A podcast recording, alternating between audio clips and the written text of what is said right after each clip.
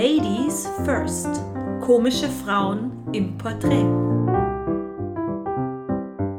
Ein Podcast von Franziska Wanninger und Claudia Pichler. Hallo und herzlich willkommen. Ich bin Franziska Wanninger. Claudia Pichler und ich stellen euch wunderbare Kolleginnen aus Kabarett und Comedy vor. Der Gast dieser Folge ist die bayerische Kabarettistin und Liedermacherin Martina Schwarzmann. Geboren in Fürstenfeldbruck und aufgewachsen in Überacker, macht sie nach dem Quali erstmal eine Ausbildung zur Köchin. Schon bald danach stellt sie sich zum ersten Mal mit ihren Liedern auf eine Bühne, besucht die Köln Comedy Schule und tourt durch ganz Deutschland. Nach einem Auftritt in Otti Schlachthof 2004 verdoppeln sich die Zuschauerzahlen und steigen stetig an. Martina Schwarzmann wurde unter anderem mit dem Bayerischen Kabarettpreis, dem Salzburger Stier und zweimal mit dem Deutschen Kleinkunstpreis ausgezeichnet. Ich habe sie Mitte Oktober zu Hause besucht. Wer bist du? Vielleicht magst du dich kurz vorstellen. Ich bin Martina Schwarzmann, ich bin äh, Musikkabarettistin und ich komme aus Überacker, jetzt wohne ich in Altomünster meine Hobbys sind Radlfahren und Schwammerlsuche. Welche Themen beschäftigen die auf der Bühne? Zwischenmenschliches und äh, Absurdes. Und wie heißt dein aktuelles Programm? Mein aktuelles Programm heißt genau richtig, ähm, weil, weil meine Programme immer ähm, so sind, wenn meine aktuelle Lebenssituation ist, weil ich ja auch von nichts anderem erzählen kann. Und ähm, die Lebenssituation fühlt sich gerade äh, genau richtig an. Und in einem normalen Jahr, wie viel spulst du ungefähr? In einem normalen Jahr spule ich so, da sagen zwischen 80 und, und 100, glaube ich, ja. Und wie groß oder in welchen Bühnen spulst du? Hm, das ist unterschiedlich. Im Norden spule ich vor weniger, also wenn ich jetzt im Norden spule, können wir auch so viel wie reinpassen. zwischen, wenn ich jetzt an der Nordsee spiele, dann kommen 250 oder 300 oder 400 und wenn ich in Bayern spiele, dann kommen einmal 1000 oder 2000. Also vor Corona. Vor Corona sind immer so viele Kämmer, wie neibast haben und jetzt können wir so viel, wie sich trauen. Und wie entsteht dein Material? Es entsteht so, dass ich das äh, in mir drin sammle, irgendwelche Eindrücke, oft Gesprächsfetzen, irgendein Gefühl, irgendein Beutel, irgendwas, was ich sehe. Und dann ähm, manchmal schreibe ich Sachen auf, manchmal sind es auch Wörter, manchmal sind es auch Sätze, die irgendwie einen guten Rhythmus haben. Also es, es gibt ganz unterschiedliche Möglichkeiten. Und äh, bei mir entsteht viel. Es ist ja manchmal so, dass ich in der Früh schon spüre, dass da heute noch ein Lied kommt. manchmal kommt mir vor wie, wie so ein Radio, der das nur empfängt oder so. Also das, das ist manchmal, dass, dass ich merke, da kommt halt noch was, ich muss mir den Abend frei halten, weil halt kommt noch was. Und äh, oft ist es so, dass die, die besten Ideen habe ich eigentlich draußen an der frischen Luft in Bewegung. Also ich weiß, wenn ich jetzt an einem Lied, wenn ich jetzt einen Anfang habe und weitermachen möchte, dann muss ich hinaus und mich bewegen. Warum wolltest du Kabarettistin werden? Weil ich arbeitsscheu bin. Nein, ich habe äh, schon als Kind Gedichte geschrieben und äh, Lieder umgetextet und habe schon immer das Gefühl gehabt, dass ich irgendwie was sagen möchte und eine gewisse Aufmerksamkeit möchte für das, was ich da. Ich mache gern Sachen und dann sage ich das gern her, dass alle sehen, was ich für tolle Sachen mache. das ist ein bisschen kindisch, aber äh, ich, so bin ich halt. Und an einem Auftrittstag, was ist der schönste Moment?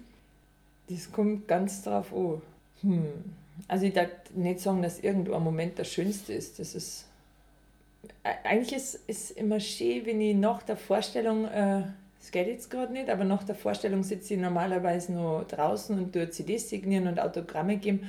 Und wenn man dann sieht, wie glücklich die Leute heimgehen und wir, oder wenn die am sagen, dass schon lange nicht mehr so gelacht haben, so wenn man das mitkriegt, was die gerade für einen Spaß haben und wie es einer gut geht, das ist so sehr schön. Also ich, ich fahre oft vor und denke mir, ach, so ein geiler Beruf. Erinnerst du dich an einen richtig schlimmen oder peinlichen Auftritt? Ja, der, einer der schlimmsten Auftritte war beim Starkbierfest vom THW in Günding. Da waren ja, 500 Leute oder so da Und äh, ich habe in der Pause von der Blechblasen gespielt. Ich hätte so eine halbe Stunde äh, habe ich spielen sollen und dann sind links und rechts von der Bühne, also jeweils 20 Leute links, 20 Leute rechts, junge Leute auf die Bänke gestanden und haben während meinem Auftritt gesungen, Geh doch zu Hause, du alte Scheiße. Geh doch zu Hause, bleib nicht hier. Und äh, alle waren sehr stark betrunken und das war ganz furchtbar für mich. Genau, aber ich habe es dann durchgezogen und überstanden und hinterher ist dann nur ein Betrunkener hergekommen und hat in den Arm genommen und gesagt, hey, bist du privat auch so eine Sau? das war ganz, ganz, ganz furchtbar. Aber ich habe mindestens äh, fünf, sechs Folgeauftritte gekriegt von Leuten, die mich dort gesehen haben und ähm, die gesagt haben, das war super, also du magst bei uns auf dem Geburtstag spielen oder so. Es war ziemlich am Anfang und ich habe einige Folgeauftritte gekriegt und von dem her weiß ich, dass wurscht, wie es einem in der Situation oft vorkommt, es ist nichts sinnlos. Gab es über die Jahre größere Rückschläge und wenn ja, welche? Nein, es hat eigentlich keine Rückschläge gegeben. Es ist eigentlich immer so bergauf gegangen oder oben blieben. Also ich, ich habe seit Anbeginn meiner Karriere ich mir gedacht, dass ich am Höhepunkt der Karriere bin. und es ist immer irgendwie noch weitergegangen und ja. Aber jetzt konnte ich auch nirgends mehr hingehen, weil ich so von der Größe her äh, das Maximale, äh, was für mich vertretbar ist, erreicht habe. Ich möchte nicht vor 10.000 Spuren oder so, sondern so Zirkus Krone ist für mich so das schönste Große, wo ich spielen kann und größer möchte ich nicht. Genau, vielleicht kommen wir da noch Corona wieder hin und wenn nicht, dann habe ich jetzt gemerkt, dass auch vor 200 Leuten sehr viel Spaß macht. Hast du weibliche Vorbilder? Hm, also jetzt auf der Bühne eigentlich nicht. Und privat schon. Also ich treffe schon immer wieder Frauen, wo ich mir denke, äh, die sind cool. Die färben sich ihre Haare nicht. die kriegen einfach graue Haare und ziehen es durch. Finde ich cool, mach ja. Ist Vorteil oder Nachteil im Kabarett oder in der Comedy eine Frau zu sein? Ich habe es immer als Vorteil empfunden. Also gerade zu der Zeit, wo ich angefangen habe, hat es noch sehr wenig gegeben ich glaube, dass der Frauenanteil bestimmt unter 25 Prozent war, dass aber bei jeder Mixed Show eine Frau besetzt worden ist und dann war man sehr leicht dabei, wenn man eine Frau war. Und ich bin zu früh Sachen gekommen, weil es eben nur eine lustige Frau braucht haben. Und da war ich dann als Mo wahrscheinlich übersehen worden. Zu meiner Zeit war das ein großer Vorteil und habe da ansonsten nie so drüber nachgedacht.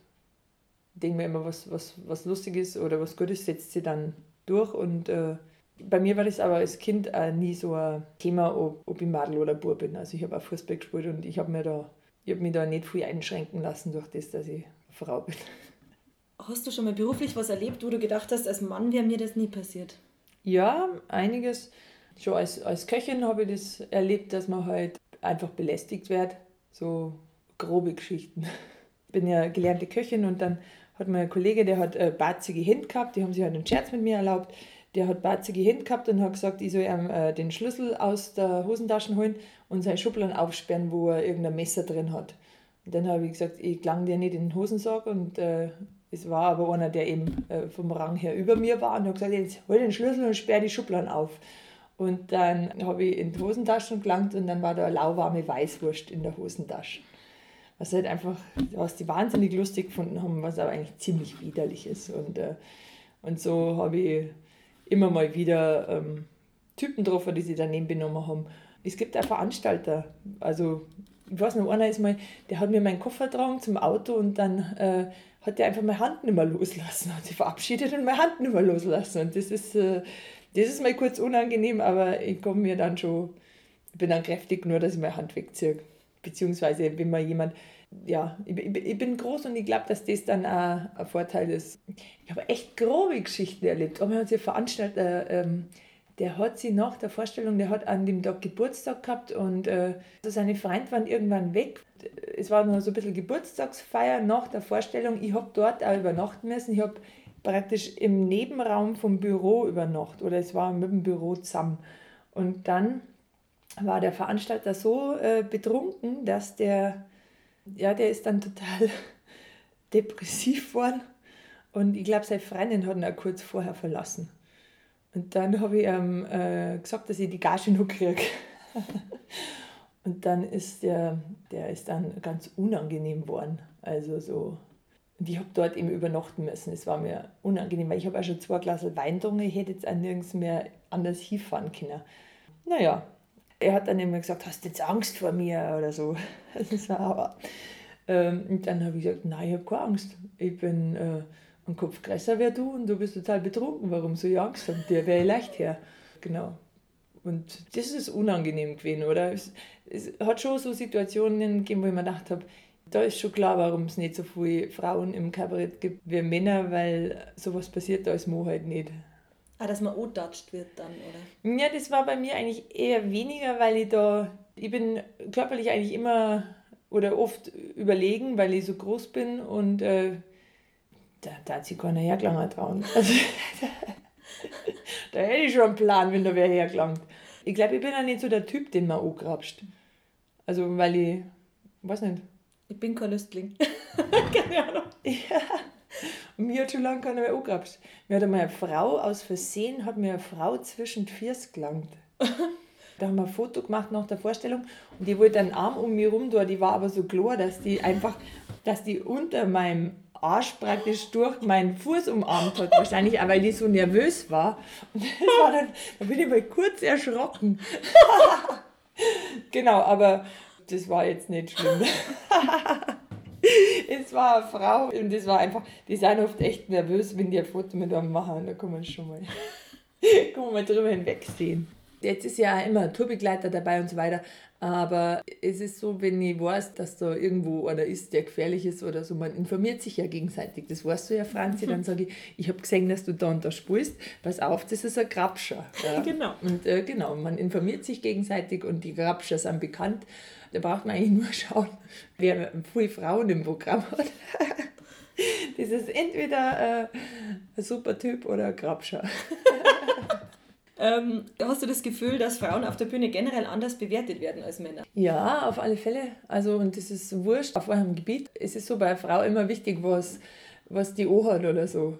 Also, man liest nie, was ist ich, was Günter Grünwald hat. Das steht in der Kritik nicht drin, aber was ich habe, steht immer drin. Und ich habe immer das Gleiche O, weil oft ist es so, dass Kritiken bloß abgeschrieben werden und dann steht nichts Falsches drin, wenn ich immer das Gleiche habe überhaupt, wie gehst du mit Pressekritiken um? Gab es Kritiken, die dich getroffen haben? Ja, es, äh, es ist immer in einer Kritik, also es gibt manchmal einfach dumme Leute, die es nicht verstehen und die dann halt einen Scheiß schreiben. Also ich habe ein Lied, das heißt Busfahrer vom anderen Stern und da ist in einer Zeile, heißt äh, manchmal fühle ich mich so, wie Tretabfalleimer im Behindertenklo. Rollstuhlfahrer kommen und schauen mich an und denken sich so, was tut der da da? Genau, weil ein Tretabfall einmal im Behindertenklo macht ja keinen Sinn, weil der ein Behindertenklo ist ja für körperlich Behinderte und die können oft halt nicht mit dem Fuß einen Tretabfall einmal bedienen. Das war der Gedanke dabei, dass man sich einfach irgendwo fehl am Platz fühlt, auch wenn man seine Funktion erfüllt, weil man einfach da nicht hinkehrt. Und in der Pressekritik ist dann gestanden, dass sie dann auch noch behindertenfeindlich wäre. Und das ist einfach ein totaler Schwachsinn. Aber ich, ich habe die mal kennengelernt, habe die auch darauf angesprochen.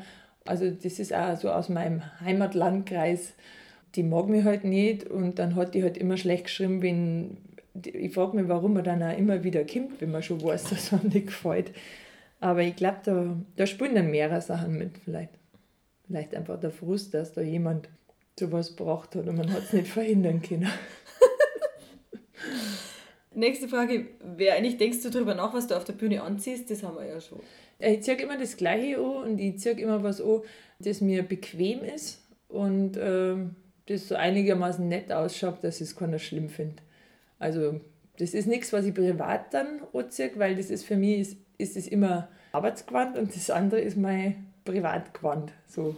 Ich trage auch nichts, was ich auf der Bühne angehabt habe, danach daheim auf. Das schenke ich dann einer Freundin oder so, wenn es die haben möchte, aber, aber ich trage es nicht auf, weil das für mich verbrennt ist. Irgendwie. Aber ich, ich kriege schon Mails, wo drin steht, dass ich nicht Ski angezogen bin. Sollten aber echt. Ja, und dann, äh, dann habe ich mal zurückgeschrieben, du, es tut mir leid, oder sie, es tut mir leid, dass er das nicht gefallen hat und dass er mein Quant nicht gefällt. Und ähm, ich werde einer Eintrittsgold spenden. Ich mache das immer, wenn jemand unzufrieden ist, dann spende ich das äh, Gold und dann kann sie der aussuchen, wo ich es hinspende. Weil ich von keine Leute, denen es nicht gefallen hat, äh, Gold haben möchte. Und dann, ähm, dann hat er geschrieben, ich soll mir von dem Gold einmal gescheite Hosen kaufen. Und dann hat er mir eben andere Künstlerinnen aufgezählt, die besser angezogen sind. und ähm, genau, ich habe mir aber keine Hosen gekauft. Ich bin da einfach auch so ein bisschen Öko. Ich versuche wenig zu konsumieren und deswegen ziehe ich immer das Gleiche an. Und ich habe auch keine Zeit, dass ich zum Shoppen gehe. Also ich gehe einmal im Jahr zum Einkaufen, da kaufe ich mir das, was ich brauche. Zwei Unterhosen, drei Unterhosen und so. Jacken und ein paar Schuhe. Und ansonsten ähm, ist das für mich einfach nicht so wichtig und äh, macht mir auch keinen Spaß und ich habe auch keine Zeit dafür. Was würdest du einer Frau, die Comedy oder Kabarett machen möchte, raten? Ja, dass sie einfach anfängt und dann weitermacht.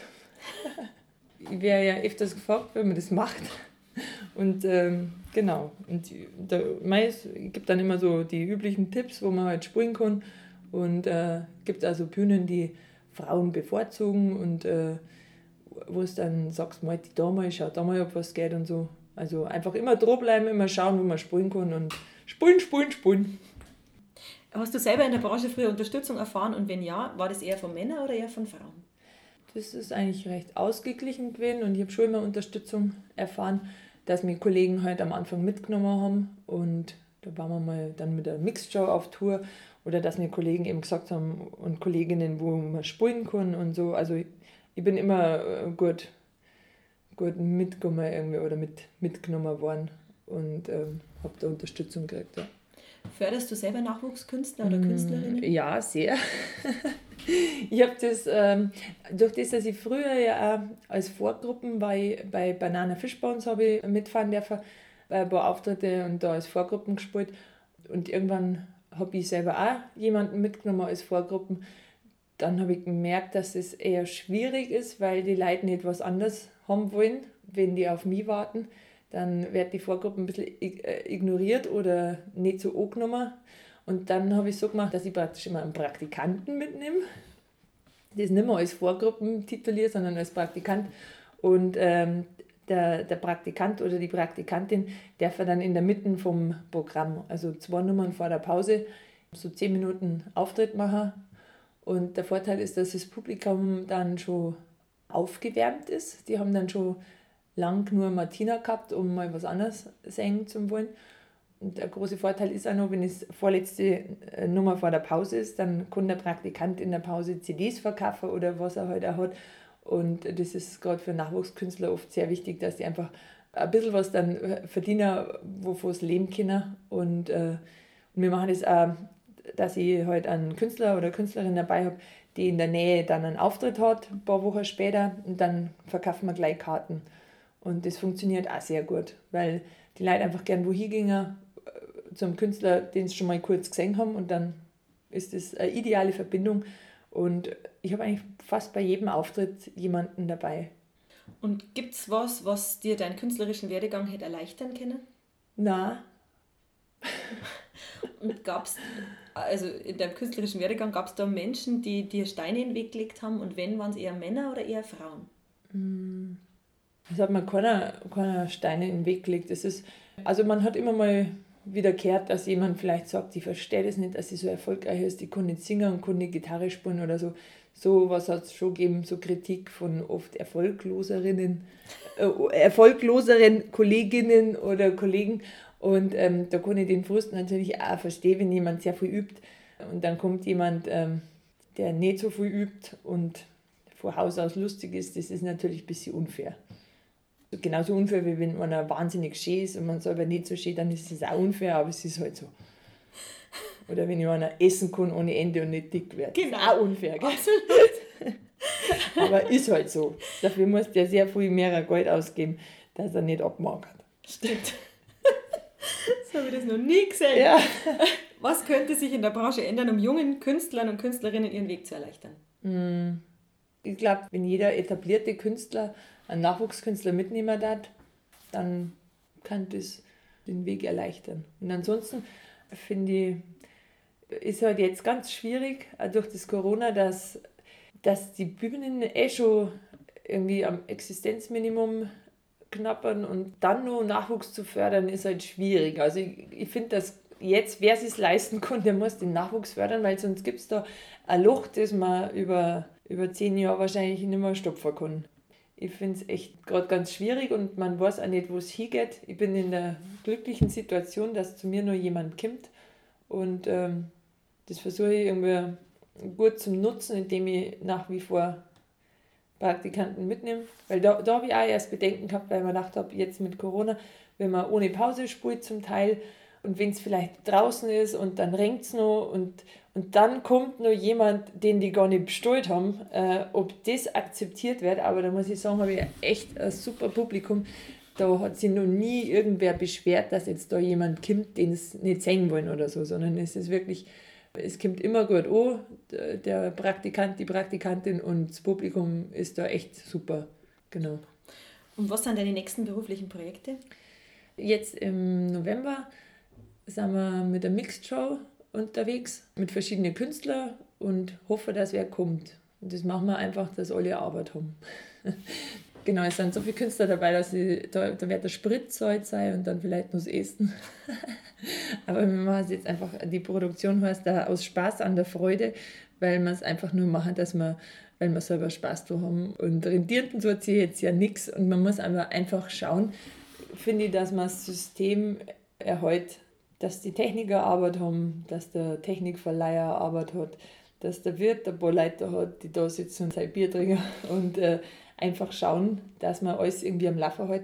Und auch, dass das Publikum, man hat jetzt auch als, als Künstler, der noch zirkt, die Verantwortung zum Spulen, damit das Publikum auch sieht, es passt mit den Abständen, es werden alle Vorschriften eingehalten, es kann nichts sein, weil ich meine, wo man sich ansteckt mit Corona, das ist ja immer fast immer im Privaten, wenn dann irgendwelche äh, Partys sind, Hochzeiten oder sonst was.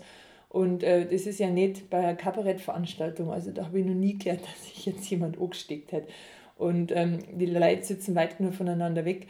Einfach die Leute rauslocken zum sagen, schaut her, es wird alles eingehalten, ihr könnt weiterhin zu Veranstaltungen gehen, weil es sind Veranstaltungen. Oft äh, wird es, äh, es ist in der öffentlichen Wahrnehmung äh, so, dass die Dinge, jetzt, jetzt ist ja eh nichts aber es ist ja was und man kann einfach hingehen. Vielen Dank für das wunderbare Interview. Wir würden uns sehr freuen, wenn ihr diesen Podcast abonniert und natürlich weiterempfehlt. Außerdem findet ihr Ladies First auch auf Instagram mit vielen tollen Fotos zu den aktuellen Folgen. Wenn ihr mehr über uns erfahren wollt, claudiapichler.com oder franziska-wanninger.de. Da findet ihr auch immer die neuesten Folgen. Support your local ladies.